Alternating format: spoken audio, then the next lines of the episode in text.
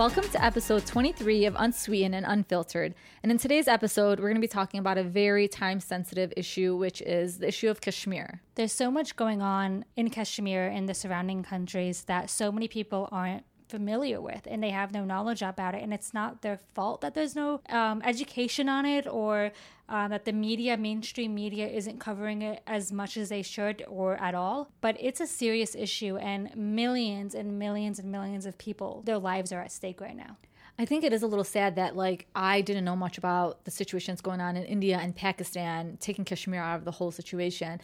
And it's something that I don't know, were we ever educated about this in our history classes? Maybe, remember. maybe not. I don't really remember. I don't remember the emphasis of it or anything. I think we're very educated when it comes to our own specific homelands and when it comes to India and Pakistan, I've learned so much in the recent weeks um, after hearing about what's going on in Kashmir. And sadly, you guys, the issue of Kashmir didn't just happen overnight. This has been going on for 70 plus years.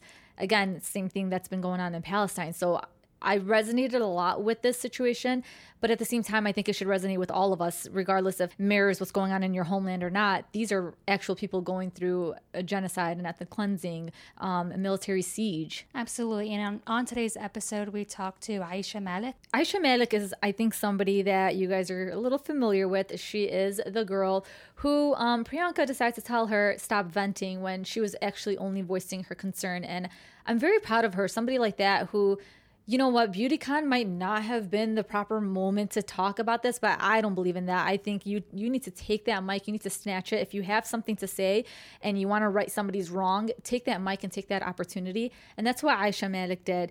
And if you guys don't know anything else more than aisha malik other than the girl who you know confronted priyanka kudos to her um, she is an entrepreneur. You know she got her influence or her her followers because she actually has this beautiful hair and she got recognized from that. And that's amazing and i mean we've seen it ourselves. Her hair is so beautiful you guys.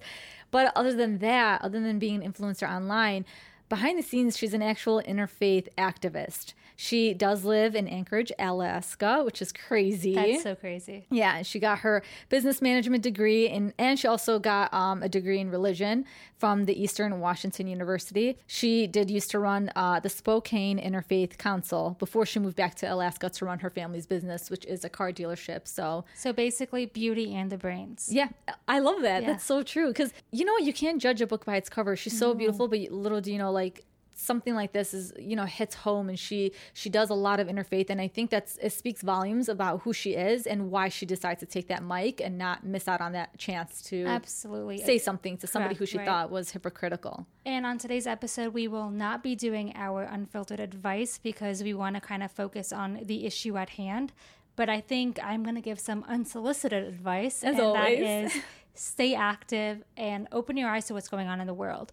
Follow journalists who are on the forefront seeing these things and taking uh, documentation, you know, taking pictures and videos. I mean, we mentioned in this episode two journalists who are on the forefront in Kashmir documenting and talking about what they're seeing on a daily basis. And you're not going to get that information anywhere else. So stay active, be proactive, and uh, just talk about what's going on in the world because there's so many people who don't know. that's great advice to be honest because again like there's it's a ripple effect it's a domino effect just keep talking like use your voice at the very like the bare minimum use your voice And never think that your voice is not enough. I mean, you have her. Like she just like she made headlines and she allowed Priyanka's true colors to really come out. It's subhanallah how things work out. Oh, To be honest, it's it's crazy.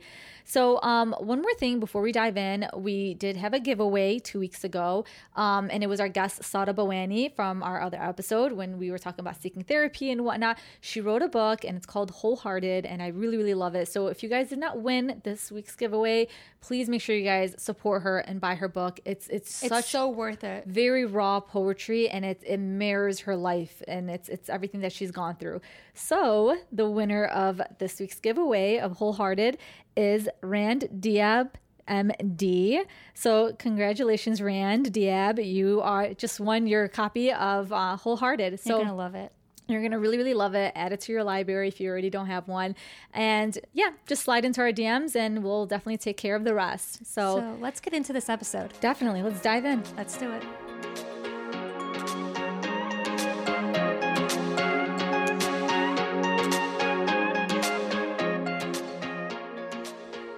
Thank you so much, Aisha, for joining us. Before we dive into this very serious topic, um, a very relevant topic at this moment and time sensitive, I want you to give our listeners a background on who you are and why this issue literally hits home for you. I was born in Lahore, Pakistan. I immigrated to the United States when I was a child. 20 years ago, I became a US citizen. Growing up, I would spend nine months of the year here in the United States for the school year, and then three months for summer vacation back home. So I'm going back and forth growing up. And I do believe I'm a product of both environments. They both shaped me who I am. And um, so I'm both an insider and an outsider. 99% of my family lives in Lahore. And that's like what, 45 minutes away from the border? So Indo Pak relations are very important to me. Back in March, I was planning on visiting my family. It's about 46 hours worth of travel from Anchorage to Lahore. And so we we get halfway and we get stopped at the airport. They said we can't let you go further because the Pakistani airspace has been closed. They're trying to protect themselves because there might be another attack from India. And I am frantically calling my family back home and I'm scared out of my mind and they're not picking up. All I remember is that I got this brief message from my uncle saying, Sorry, we got to go. We got to get food, water, shelter. We got to run for the hills. There's bombs outside. And in my mind, I was thinking, that's it. Me and my parents, my siblings were the last of our lineage. We lost everything in 1947 when we had to start all over again. And I felt like the exact same thing was happening again in 2019. And I'll never forget that feeling. I need people to understand when you say 99% of your family lives in an area where there is turmoil or there's possible turmoil that can happen at any minute. Like your immediate family is the only family that lives here. The rest, from your cousins to your aunts, uncles, everybody lives in Pakistan. And you even said they're that close to the Indian Pakistani border. So you have two countries that, like you said, are nuclear powered countries. Like they can each wipe out the other. Can you give us a background information and why there's so much turmoil between India and Pakistan? How are they even created? How did they come about? What's going on over there? Oh, India and Pakistan, we're obsessed with each other. We're so similar. We have more things in common than differences. If you travel outside of the world, we get grouped together for a reason. We look the same, we eat the same foods, we sound the same, we watch the same movies. But let's be honest, we have different religions, therefore we have these wars and we have these problems and we focus on that one particular difference. And it's it's frustrating. Like i said i feel like i'm both an insider and an outsider. So i see things that i have a different perspective than most. Where does kashmir come into play? So kashmir is stuck in between pakistan india and china. And it's a very special region. And there's this custody battle that's going on between india and pakistan and for as long as i remember we're all we've always been trying to win that area. Um, if you look at maps of Pakistan, they include Kashmir, and if you see maps of India, they include Kashmir as well. And it doesn't make sense because that means we're like blending into each other. Um, it's a it's a really petty thing to do. But here's this group of people.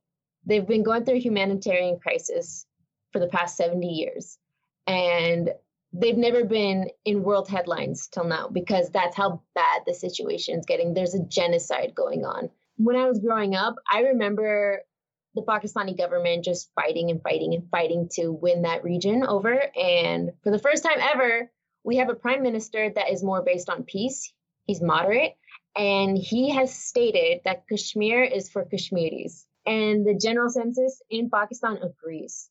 They want Kashmir to have their own freedom. And I think that's a really big deal.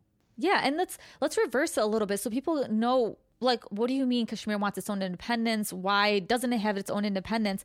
At one point it was independent, but then there were these Pakistani tribesmen who were trying to invade Kashmir at one point. This is forever ago.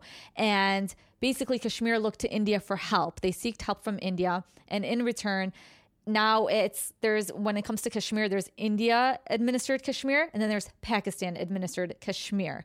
So this is where it's it gets a little complicated because you have a group of people Kashmiris who now are looking because again with with leadership comes change. So now at one point you said Pakistan wasn't the peaceful country that it used to be and India was the one that was peaceful. Now the tables have turned. So you have Pakistan's prime minister who wants peace, who wants Kashmir to have its own choice, and then you have India now you know, taking things into their own hands, which we are going to dive into a little bit deeper in, in, in, a bit. It's so interesting that you did say that. Really, who knew about Kashmir up until no. now? I mean, that's why I think it's so important that we're doing this episode because I think a lot of what people know about this is through social media. And although social media is such an important tool in in spreading knowledge, sometimes things get misinterpreted or misunderstood. And so that's why we need to let people know that they need to know that this is important and people's lives are at stake and they've been at stake for 70 years. What has been happening leading up to today? Like when it comes to India and Pakistan, have there been wars? Have there been attacks? Is it has it always been about Kashmir? That's why they're at constant odds. We've always been at odds. Like I mean, there's been few years here and there where we're not like attacking one another, but it's still tense. It's always been tense. You just can you can watch any Bollywood film and it would like it would reference it in some way. It's just a part of our history. It's a part of who we are. Um, and Pakistan and India agreed to like a ceasefire in 2003. Do you know what kind of recreated the tensions and what brought the tensions back. I know they were almost at peace. Yes. Until you even had the Prime Minister of Pakistan coming to the Prime Minister of India's swearing ceremony. I mean, there was a point where they were getting along. What happened after that? So there's this huge resurgence of Hindutva, which is this fascist ideology where religious minorities like Muslims and Christians are considered foreign invaders and that really adds fuel to the fire. So in the past, Pakistan wasn't this peaceful, loving country that it was before, and now we're finally we have this prime minister that is a moderate. And India, a secular nation, has this Hindu nationalist as their leader, and he is inciting violence between minority groups. And the tables have turned for sure. I definitely don't want anybody listening to this episode to think that we are blaming India in any way because sometimes the leadership of a country does not mirror its people and and how they truly are because I don't think anybody really wants war for their country. So even though there are nationalists as leaders, it doesn't reflect the actual people. So anybody that's Indian, this is not attack against Indians. This is not attack against Pakistan people Pakistan either. Absolutely. And I think as Palestinians we can relate to that that not everything that our leaders are saying we believe in or that we uh, we trust in or we support. Yeah. So for three decades, there has been this revolt against Indian rule in the region. And when I say region, I'm talking about Kashmir. And India blames Pakistan for this, and they think that they're behind it. Basically, they think Pakistan is the one that's egging Kashmir to just become independent, to leave India, to just like separate itself from India. And I, I think it's almost like there's just this blame game going on, and that's why there's just so much tension going on. How about we jump into the whole Priyanka Chopra showdown before we dive a little bit more deeper into Kashmir. Can you like give us an insight on that day? And were you even planning on ever even confronting Priyanka when you attended the BeautyCon event? The answer is no. Despite what everybody says online, I know how it looks like, but let me explain myself. So I go to BeautyCon because I have lots of influencer friends, and the one day of the year that we all get to meet up is at BeautyCon. And so I'm there to like support them and meet up with them. My friend has her meet and greet at uh, the Aussie booth, which was like around the corner. So I'm there, I'm supporting her, and I'm starting to walk across the convention to go to my other friend's meet and greet. And as I'm passing by, I pass the center stage, and it's huge. They have these giant screens and there's Priyanka. Her face is big. She has a microphone. I can hear everything she says.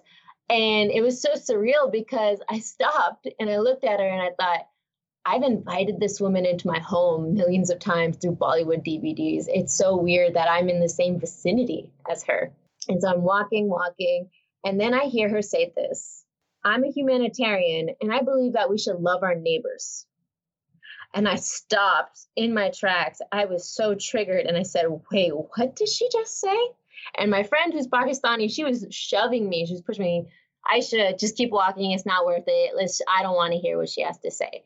I knew that she was headlining that day, but I thought she was going to be talking about her makeup routine, beauty stuff. So I was like, no, I need to know why she said that.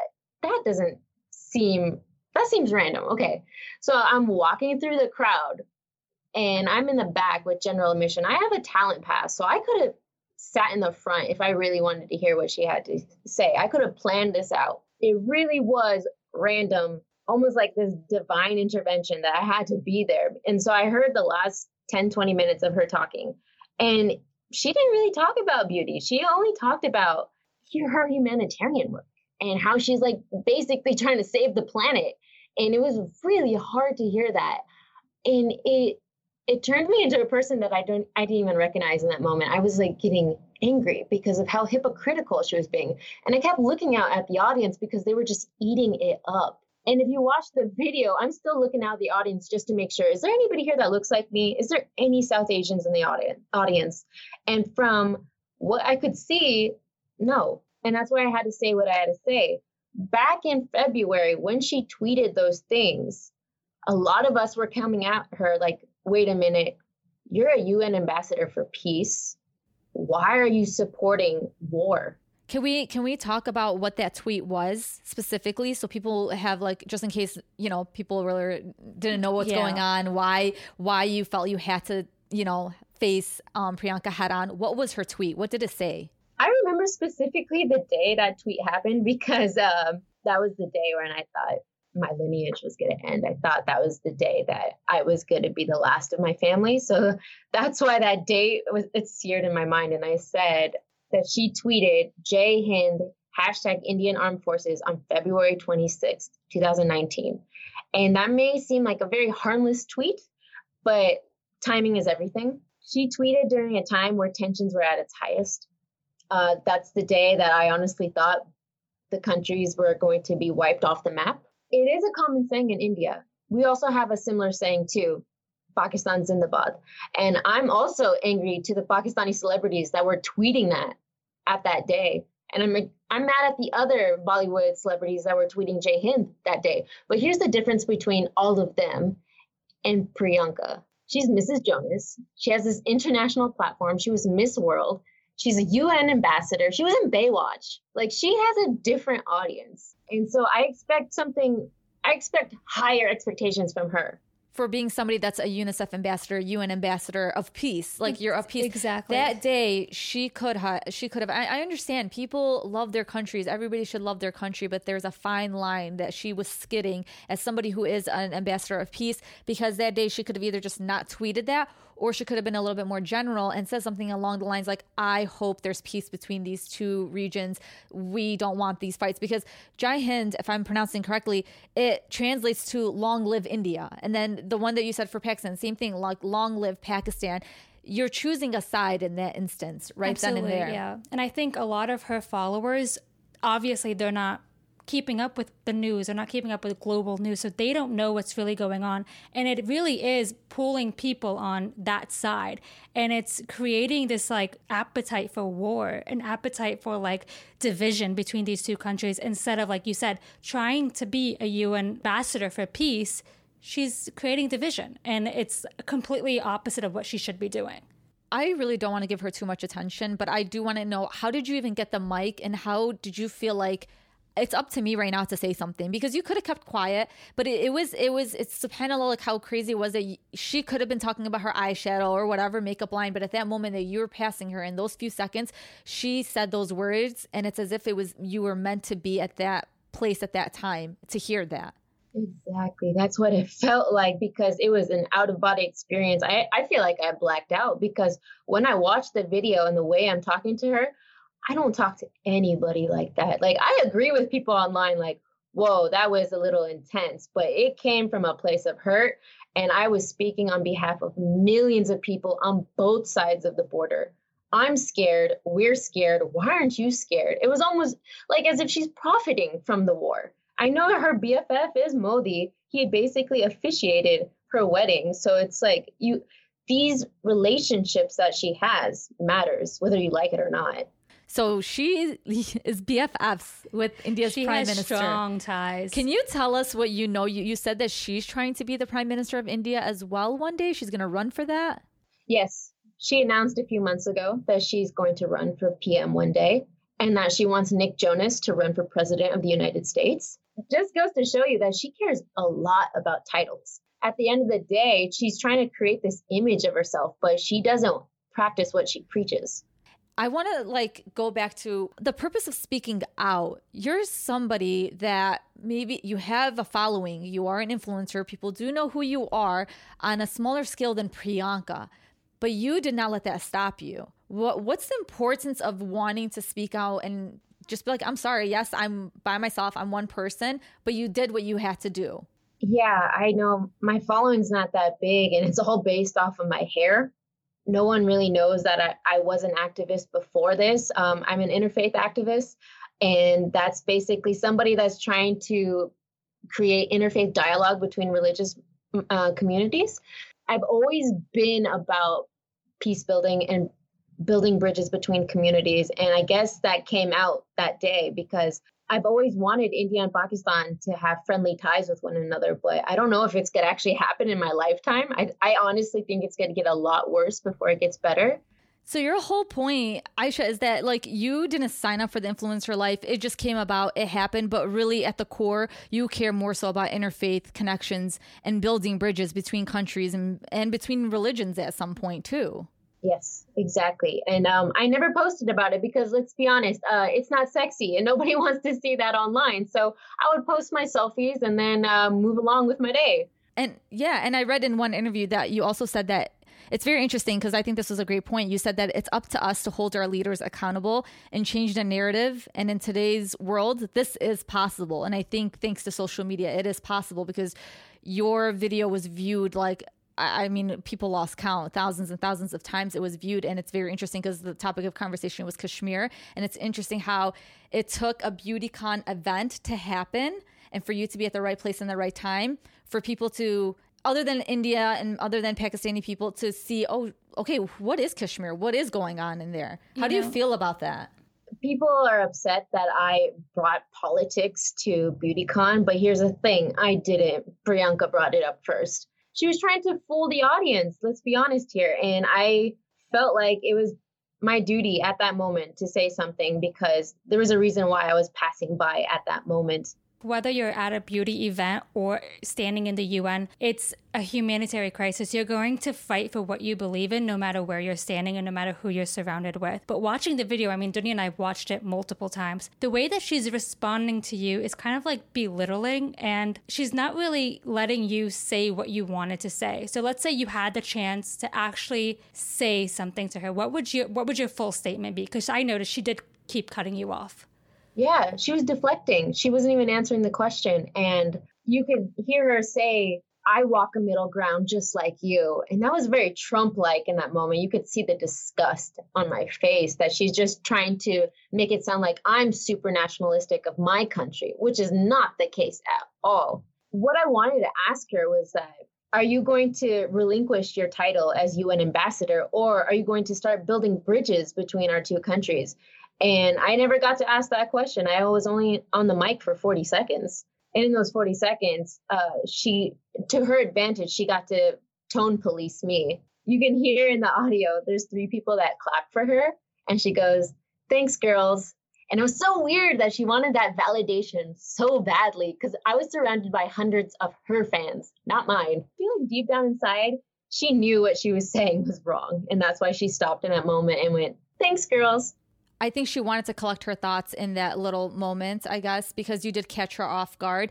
And I think it's up to us to catch these people off guard when they are saying such things that don't match with what their actions are. You know what I mean? So here's somebody's talking about peace, but then she's personally she's tweeting something completely the total opposite and i think people need to understand that kashmiris have been suffering for 70 years and no one has talked about it other than india pakistan and kashmir just like you said and you literally had that mic in your hand, but deep down, and you've said this in other interviews, you want to pass it down to actual Kashmiris so they can say their stories because there's also a fine line between speaking up for somebody and being the echo of, of, of a group of people. Unfortunately, it's just, you know what's so crazy? That we've seen the video, everybody's seen the video, everybody now is talking about Kashmir, but even the people of Kashmir probably will never get to see that video or know that you've said this or anything like that.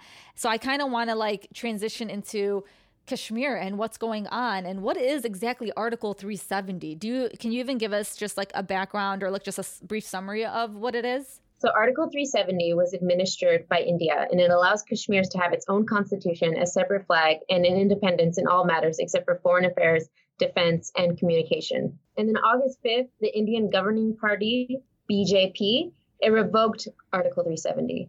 They banned internet, there's no telephone lines, uh, there's no communication to the outside world. That's like step one of genocide. I mean, that just gave me chills because that's so true. That is. Because you, you can't talk to anyone outside of your neighborhood basically i mean you're probably not allowed to travel as much or leave kashmir so it's you can't tell people in another country hey this is what we're going through this is what we're experiencing and it's really just the journalists down there who are delivering this information I mean, this Indian government, again, or nationalist, let's just use the term nationalist, clearly, if they were doing something right, then they wouldn't have to cut Kashmir off from the rest of the world, there wouldn't have been a blackout. So there's obviously something that's going on. And I, I feel like I don't want people to feel so desensitized to every crisis that's going on because there are a lot of tragedies going on in the world, but you have to really put yourself in the shoes of these people.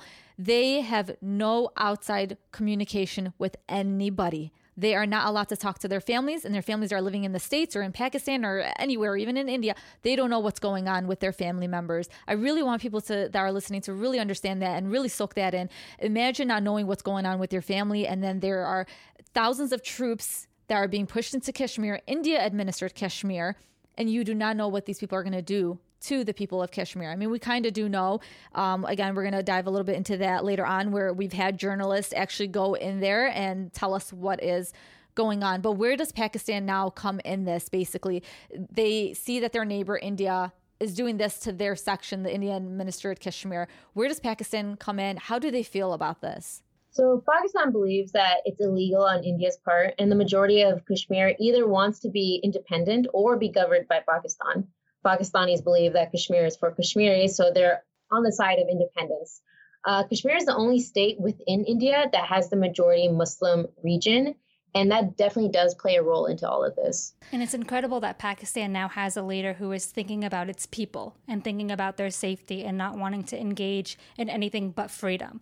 But um, unfortunately, there's countries across the world that have leaders in place that don't think that way. And it's dangerous for, I mean, and they're just thinking about themselves. Like we said, it's all about power. They're not thinking about the people at home who have to watch this unfold. And Aisha, how do you feel about i mean like i think people need to understand that you're not somebody that's 100% for pakistan. It's my country or no country. You actually support india as well. You support the people of india too. Yeah i mean we migrated over from there. So it's not like i'm i'm 100% for pakistan. I know that i have ancestral roots in india. And here in the united states as south asians i don't consider my indian friends my bangla friends all my other desi friends that are not pakistani i don't consider them anything different than me. That's how I feel about the region as well. And I know Pakistani Indians who live there full time probably disagree with me because they're focused too much on the differences. If they come and live outside of that region, they will see like, wow, we have so much more in common. Why why do we fight? It's so dumb. Uh, yeah, sometimes like when you look at the, like the people and not the leaders and everything like that, and you do take yourself out of it and you live in a different country completely, you you see it from a completely different lens, and it's just so interesting. And, and like you said, you have family ties, like ancestral t- family ties in India. I mean, think of it this way: think of us dividing America in half. I have I live in Chicago right now, but I have ties in Florida. My family's in Florida, and yes, Chicago has similarities to Florida, and yeah, we eat the same way and we talk the same way and we do the same stuff. But imagine us divided like that. It's kind of the same effect where yes, you you do love that part of America that's separate from you, but you're you're separate and and whatever it is, uh, whether it's politics or leaders that just want power that's dividing that, it's still sad at the end. It's just a sad uh, thing to envision. Aisha, are you able to talk to your family now that are from Pakistan, that are living in Pakistan? Have you been in any um, constant communication with them as of recently? Yes, uh, we have this giant family group chat on WhatsApp. We talk every single day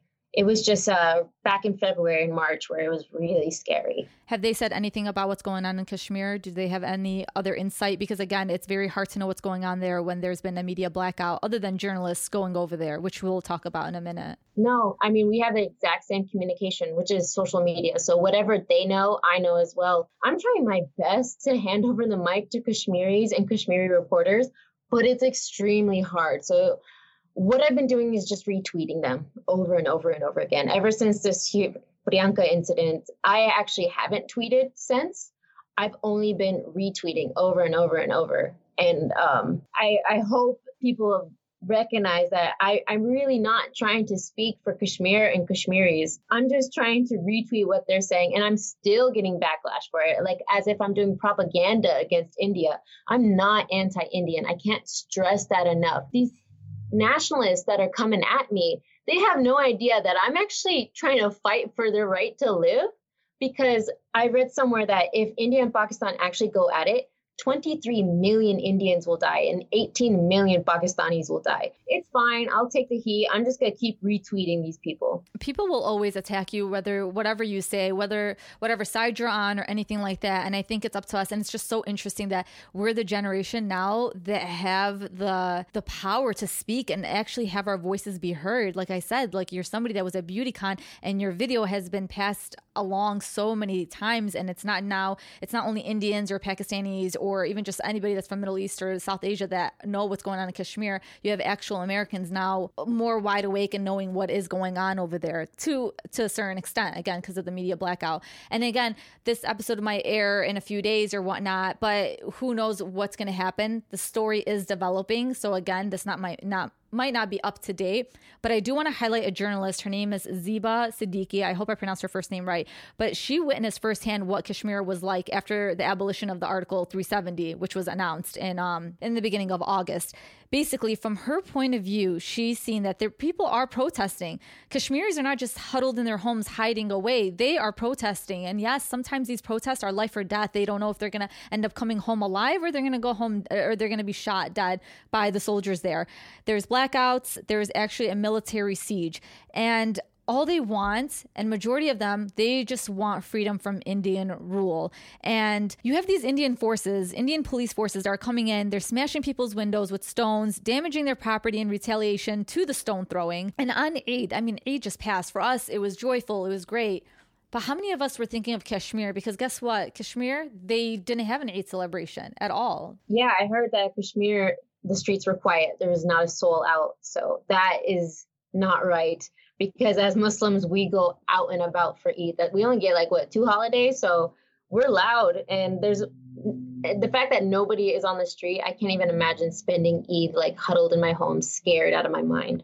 I mean, they're at the point right now. You guys also got to think like, oh, okay, media blackout. There's military siege. Now it's to the point where these people can't. They're unable to work, and if you're not working, you have absolutely no money for medicine or food. Majority of them are elderly. They have absolutely no money for medicine. So these people are also dying off. Some people are even scared to go to the hospitals to get even treated because there might be raids in the hospitals too. And again, being Palestinian, we know that all too well how common that is. So it's like putting them in cages. It's taking away their source of income income, their source of food, their source of independence and freedom, and it's putting them and locking them up in cages. Like you mentioned, Zeba Siddiqui, this is why it's so important for us to follow the journalists on social media who are out there on the front line witnessing this firsthand because we can't really trust either government to give us the information because whether Very we biased. like it, yes, whether we like it or not, it will always be biased. So following journalists, following people who live in Kashmir. I mean, like you said, they don't have internet right now, but people who are down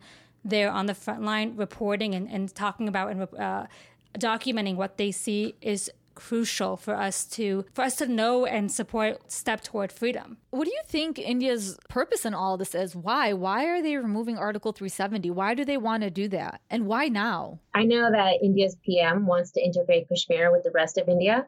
He wants to get rid of corruption and speed up its development. But the, here's the thing India or Kashmir believes India just wants to allow non residents to buy property in Kashmir and then allow Indians who are dominantly Hindu population to take over Kashmir and then diluting its identity, its culture, and its religion. Basically, they just want to take over and they don't like the idea of it being a Muslim majority state. They want to kind of integrate everything. And what they're and they're kind of putting a veil over by saying, oh, you know, we're trying to get rid of corruption and help its development and make it more modern or whatnot. It's not that. It's just about, like you said, diluting the religion, diluting Islam in that area. They're coming out with these really low budget songs on TikTok and YouTube that it, they sound cute, but if you translate the lyrics, they're basically say they're demonizing Kashmiri men and saying that we need to marry these Kashmiri women and save them and basically convert them to Hinduism. And they're like spreading like wildfire over TikTok and um, Indian YouTube. And all these people are like singing these songs like it's it's normal. It's normal to like commit genocide. That's crazy because i mean tiktok and those apps are geared toward children and it's kind of like instilling those thoughts and those beliefs in our youngest generation so that that hate will always be carried on from generation to generation. It comes back to power. Like I even literally seen a video recently because I was really trying to do as much research as possible about Kashmir, but there's it's just very limited again with what's going on. But there was even videos of like compare these people when we're talking about them. We're not just saying um, the people of India because not everybody from India is a horrible person and they're for this.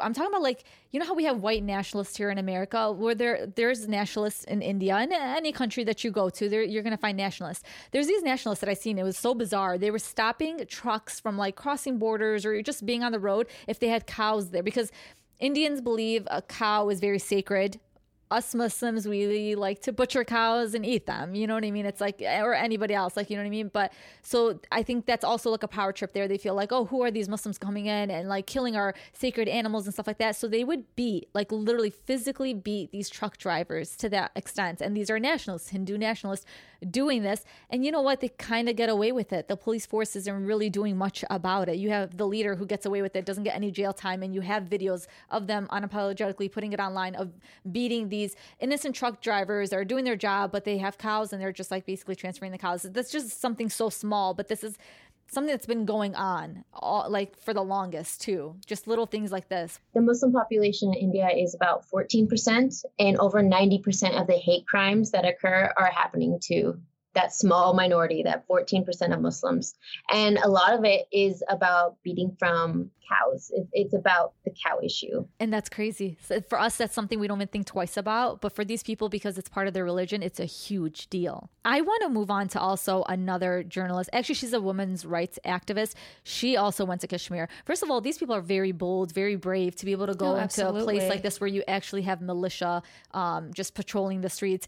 But I found it interesting because when I was reading about Kashmir, it just kept I kept thinking about, oh my god, this is just like the Palestinian-Israeli conflict, and when she went there, her name's Kavita Krishnan. She basically compared it to occupied Iraq and occupied Palestine, and she said, like like Israeli military, basically India's armed and police forces have also held young children in custody, young Kashmiri children in custody as an act of intimidation. And they're basically raiding homes in the night. You got to understand why they do it in the night. It just causes chaos. It causes just like this trauma. It causes more fear. More fear, yes. Yeah. It creates fear for the people of Kashmir for sure. How do you feel about that? It's disgusting. I I can't describe it any other way but just pure evil. That's how I feel. I, I have no words. And then there's like these checkpoints. I don't know if, again, I'm just familiarizing myself with this. Like there's actual checkpoints now um, amongst the villages in Kashmir. And then there's also a curfew, and it makes it hard for people to go to hospitals and visit loved ones. And I've also watched another, another video, and it was so, so, so sad. It was of a 14 year old Kashmiri girl who she was sitting inside of her house. She heard some chaos outside of her doorstep, outside of her home. She went outside to check out what's going on and ended up being Indian police forces. And just for her stepping outside of her house, you guys, they shot her with pellets. And when I say pellets, when they shoot these pellets that comes out of the guns they disperse into 300 pellets and all of this came on her raining down on her so now she's blind she basically went blind and her grandfather's taken to the hospital to just get treatment but you it was such chaos watching this video. It made me very uneasy to see all these people like rushing to get to the doctor and you only have one doctor in this hospital and he's trying to treat everybody and you have a 14 year old girl that went blind just because she went outside of her doorstep. Like i really want this to hit home for people and to understand like how privileged we are to live wherever we're living right now and we don't see this happening outside of our doorsteps. Yeah, and it's crazy like you said as Palestinians we can relate to this and we've seen it happen through videos and, and through people just taking videos on their phone. We've seen it. And that's why we need to be kind of like sensitive when we talk about these issues because we know what it's like and that's why we need to step up and say like it's not right that it's happening in uh, Palestine. It's not right that it's happening in uh, Kashmir. Kashmir. It's not right that it's happening in Iraq. It's not right that it's happening anywhere in the world. You can't just support somebody because they're your pre- people. I, if I, I can't just talk about Palestine if I'm not going to talk about Kashmir. That, that that just makes you, like you said, hypocritical, Aisha. Like you can't be hypocritical if you're speaking for peace for your people. You better want that same peace and that same, you know, solidarity, and everything for other people too in other countries. What do you think is going to happen now when it comes to Kashmir? What's what are your hopes? What are your assumptions that's going to happen next? Do you think that anything's gonna it's gonna turn into something good or it's just gonna get worse? I've always known this ever since I was a child. I knew something really, really bad is going to happen. Something so bad that finally our people are just going to stop fighting because of how bad it got. And I'm scared. I, I'm I know something's going to happen to my family. What confuses me the most is that we have such powerful countries around the world. Why is nobody standing up and trying to offer help or offer mediation? Why is that like there a disconnect as if Pakistan and India are separate from the rest of the world? Yeah. Philip DeFranco was also talking about this. Like, why is nobody paying attention? Do we not recognize that they have nukes and they're both unstable countries? Like, once they go at it, the rest of the world will be affected. India and Pakistan, we create 40% of the world's wheat and rice and grains. And so if we go under, the world is going to go hungry. And that's just like one problem of it. I mean, can't even begin to talk about the effects of nukes being dropped and like the radiation that's going to like flow over to neighboring countries. I mean, Pakistan not only does it want like support from other countries, I mean, they're being proactive in a way by seeking like help from like the UN Security Council and of course international forums such as like yeah, other countries and everything because what they want right now, Pakistan does not want war. And again, I don't know, maybe India doesn't want war either, but they they just want India to have some restrictions placed upon it as just like a way as a as a precaution because of what's going on in Kashmir. Like you have to put restrictions on a country that is okay with almost committing genocide. Again, we don't know what's going on there at the moment. We don't know, but some even some Pakistani leaders believe that India may pull off like a false flag operation, and we know those all too well. And the purpose of these false flag operations is basically to kind of like move the lens from Kashmir to Pakistan and make Pakistan like the enemy and say that they're still harboring terrorism and terrorist groups and whatnot. And it diverts the attention from what's really going on in Kashmir and more so focuses on Pakistan. And they're the bad guys. They're pretending that they want peace, but they're actually warmongers too. How so do you feel about that? Getting the rest of the world against Pakistan. Yeah. Yeah, I don't deny the fact that Pakistan has terrorist groups. Like, we are not a perfect country whatsoever. I actually criticize Pakistan way more than anyone would ever know. It's just, you know, my moment online it seemed like I was very proud and nationalistic of Pakistan. That's not the case. And so what I know is that India did refuse help from the US. Yeah, because I think that India thinks that this is, or they're saying that this is a bilateral issue. Like the, it should stay between India and Pakistan. No outsiders should interfere. I think that's a little dangerous. Again, I'm not, I'm not saying President Trump is going to save the world. He has his own issues. So I, I think that's the last person that we should ask to, for yeah. advice or anything like that. Um, but yeah. I do think that like some, like an unbiased country or an unbiased figure needs to kind of separate, kind of step in and separate. Listen, like if you guys don't stop this, millions and millions and millions of people are going to lose their livelihoods. Yeah, I, I, just think like no matter how many countries side with you or against you, like what's right will remain right and what's wrong will remain wrong. And genocide is wrong. Cutting people off from the rest of the world is wrong. And I, I just, it's so interesting to me because I feel like more often than not, we're now seeing like more democratic governments that are reaching a point of no return, which is war. And it just it shows how loosely we use the term democratic. Like how democratic are we if we're not listening to our people? And then you eh, but instead these leaders are just like literally going at it because they're just so egotistical. It just it's so odd to me. It's just so sad and so scary when it comes to Pakistan and India, two nuclear powers. Like that's crazy. Yeah, so we've been fighting over this issue for so many decades. So I do believe somebody needs to finally step in and go, "Hey, let's figure this out once and for all. But um, is that Trump? Is he the guy who's going to do that? I don't think so, but I do know we need outside help for sure. So, what can we do as people who are sitting in America, you know, in the comfort of our homes? What can we do to help the people in Kashmir or help resolve the issue? Is there anything that you believe that we can do? I wish I could provide you with like good GoFundMe pages or charities but I've been searching this whole time and I can't find any that are reliable, that a thousand percent reliable. As of now, I can say just talk about it, keep talking about it online. I think that's really important. And you know why? I also seen this very interesting analogy online. Um, and basically, it's like an analogy between leadership of a nation and leadership in Salah. And basically, in Salah, like the congregation, like the rest of us are like, you know, praying behind the Imam. Like, we're not allowed to move before the Imam. The Imam basically, he reads, he reads the verses and everything like that. We follow him. But if the Imam makes a mistake, like let's just say he re- like messes up on a rak'ah or something like that it's our duty as the people praying behind him to correct him and it, it was this is something that was prescribed by our prophet but so it's as if like so if a leader of a country is cruel then it's our duty our the people of that country to correct him and i think that's so important i think i want to leave off on that that uh, we live in a generation where i feel like it is up to us to, like you said, Aisha, to have our voices be heard. We want to be the echo for them. That's what we want to be. We don't want to steal their voices away, their stories, or anything like that. We want to make sure we always continuously humanize these people because they're the ones that are facing this wrath. But I think it's very important that we do keep these conversations going and we just don't like move on to the next tragedy and forget the last tragedy. And I feel like people have moved on to the Amazon forest and what's going on. And I, I'm so uh, like shocked at what's going on. That is very, very sad that that's something that will affect us, affect future generations. But I don't want us to forget about Kashmir just in a second. Absolutely. And I think I, I'm very proud of the people that I follow on Instagram and on social media because they are doing their part and sharing as much and, and, and speaking out as much as they can. But like you said, Donyet, there's so much going on in the world, and we can't just move on to the next tragedy. We need to focus on each tragedy in itself because I mean, we're not wonder people. We can't do a lot. We're not superhumans, no, and we can't we handle can, all that trauma exactly. But we can do our part. Like you said, we can't speak for the people of Kashmir, but right now they're voiceless. They can't speak out because they don't have the tools and, and the outlets to do so. So it is our duty and our jobs to like stand up and say something. Before we let you go, Aisha, is there anything else you want to say on behalf of like what's going on over there or what your hopes are or anything like that? I wish I could end this on a good note, but all I can say is that I'm really scared and I know I'm not the only one. There's millions of people on both sides of the border that feel the same way that I do.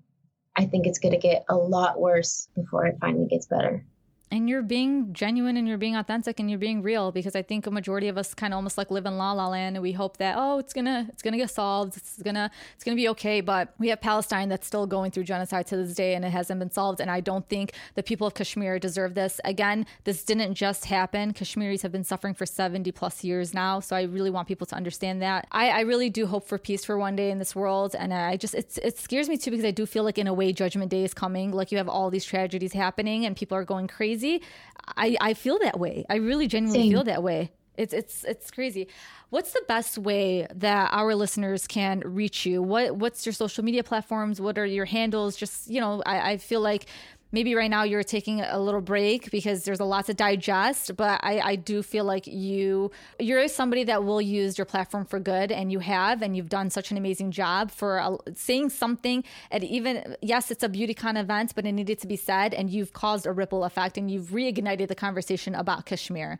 So what are your social media handles that people can reach you at? Both on instagram and twitter it's spisha it was supposed to be a play on words on spicy aisha. Please don't laugh at me.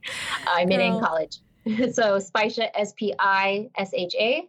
And then on YouTube, it's just Aisha Malik. We want to thank you from the bottom of our hearts for taking the time out to discuss this. This is a heavy conversation. It's not something that you can just jump on a mic and just talk about like it's nothing because as we're talking about this, there are people in Kashmir that are really right now suffering um, in real time. So inshallah, we got we'll keep you guys up to yes, date. Thank you so much for keeping the conversation going and bringing awareness to this topic that absolutely needs to be brought up. Thank you for having me. Thank you.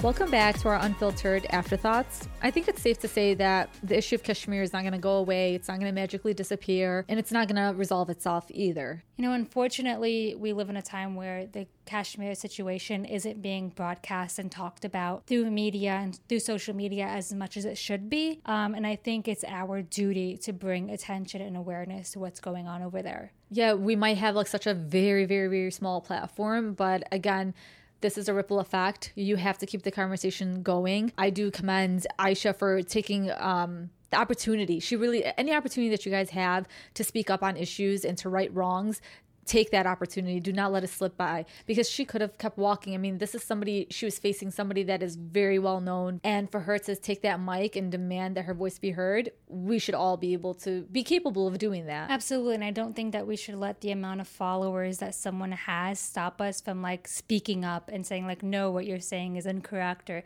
I disagree with you. Because, like you said, what, what is right is right. And no amount of followers or a blue check mark is going to change that we can't give these celebrities a free pass. I'm sorry, and I'm I'm honestly over it. Like we idolize these celebrities like crazy, but I don't know about you, Zaina, but in a weird way, I see celebrities as just normal human beings, and no offense to them, but they honestly annoy me more often than not in a way because no, definitely, I think it gets to their head, their their following, um, and just who they are. It gets to their head, and they need to really be careful what they say for her, and we didn't even mention this, but for her to tell Aisha she needs to stop venting was a little ridiculous. Like, you're somebody that's supposed to be educated, that's supposed to be very well versed, that knows how to talk with people. Just because you didn't have your PR team in your ear, I think you should have known as a human being, like how to properly communicate with somebody like that somebody that was addressing her concerns and she should be able to address her concerns regardless of the event not being appropriate or not to do that. Absolutely and like we said it doesn't matter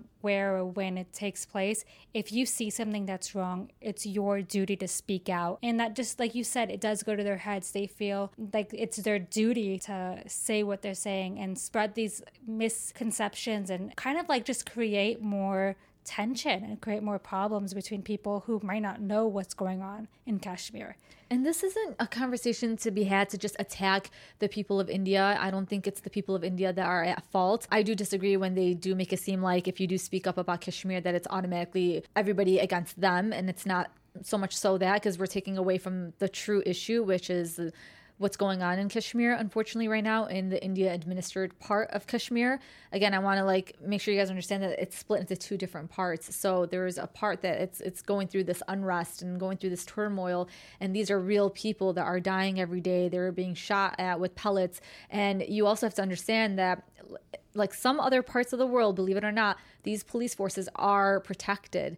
They there's laws that actually protect these police forces. And I mean, I don't know why I say in some uh, parts of the world, if I'm talking about only third world, world countries, we have that, we see that happening in the US. Absolutely, yeah. You have the police officer that shot and killed Eric Garner just recently. He finally got what he deserved. Yeah.